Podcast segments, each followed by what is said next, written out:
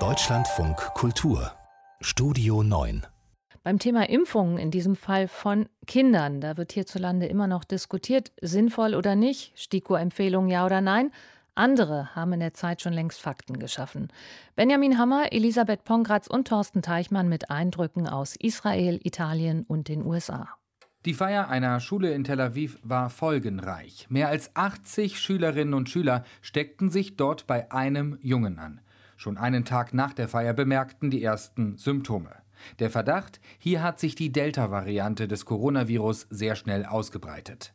Noch vor ein paar Wochen schien es, als gehöre die Corona-Pandemie in Israel der Vergangenheit an. Auch in Schulen und Kindergärten wurden fast alle Regeln wieder aufgehoben, auch dank der hohen Impfquote bei den Israelis, die älter als 16 sind. Aber jetzt breitet sich das Virus in Israel wieder aus und deshalb will die Regierung nun so schnell wie möglich 12- bis 15-Jährige impfen.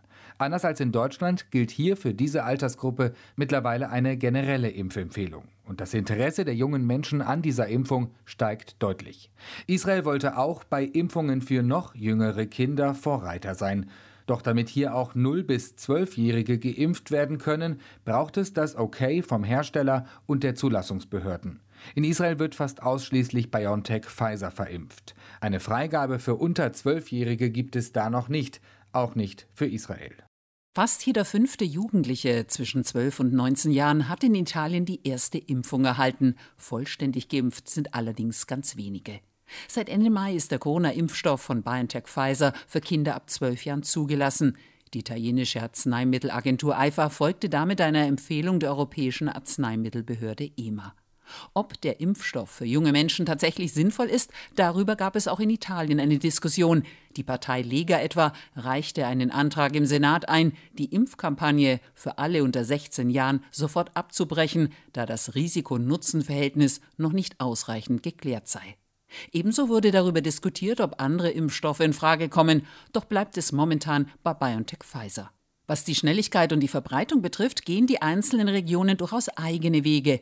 In der Lombardei mit der Hauptstadt Mailand etwa sollen längere Öffnungszeiten die Jugendlichen dazu ermutigen, sich impfen zu lassen und damit vor der Fahrt in den Urlaub die erste Dosis zu bekommen. In vielen Ferienregionen werden inzwischen immer mehr Impfungen vor Ort angeboten, sodass der Schutz vollständig ist. Oder die Jugendlichen können nach ihrem Urlaub die zweite Dosis bekommen, gerade noch rechtzeitig vor dem Beginn der Schule.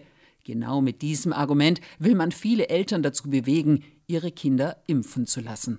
In den USA hat Präsident Biden gerade angekündigt, verstärkt Hausärzten Impfstoff zur Verfügung zu stellen. Die Ärzte sollen dadurch junge Amerikaner zum Beispiel bei Gesundheitschecks nach den Sommerferien impfen können oder bei Attesten für Sportkurse.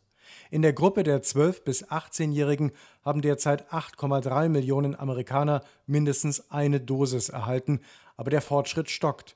Berichte über Nebenwirkungen der Corona-Impfung, wie zum Beispiel Fälle von Entzündungen des Herzmuskels, haben einige Eltern verunsichert.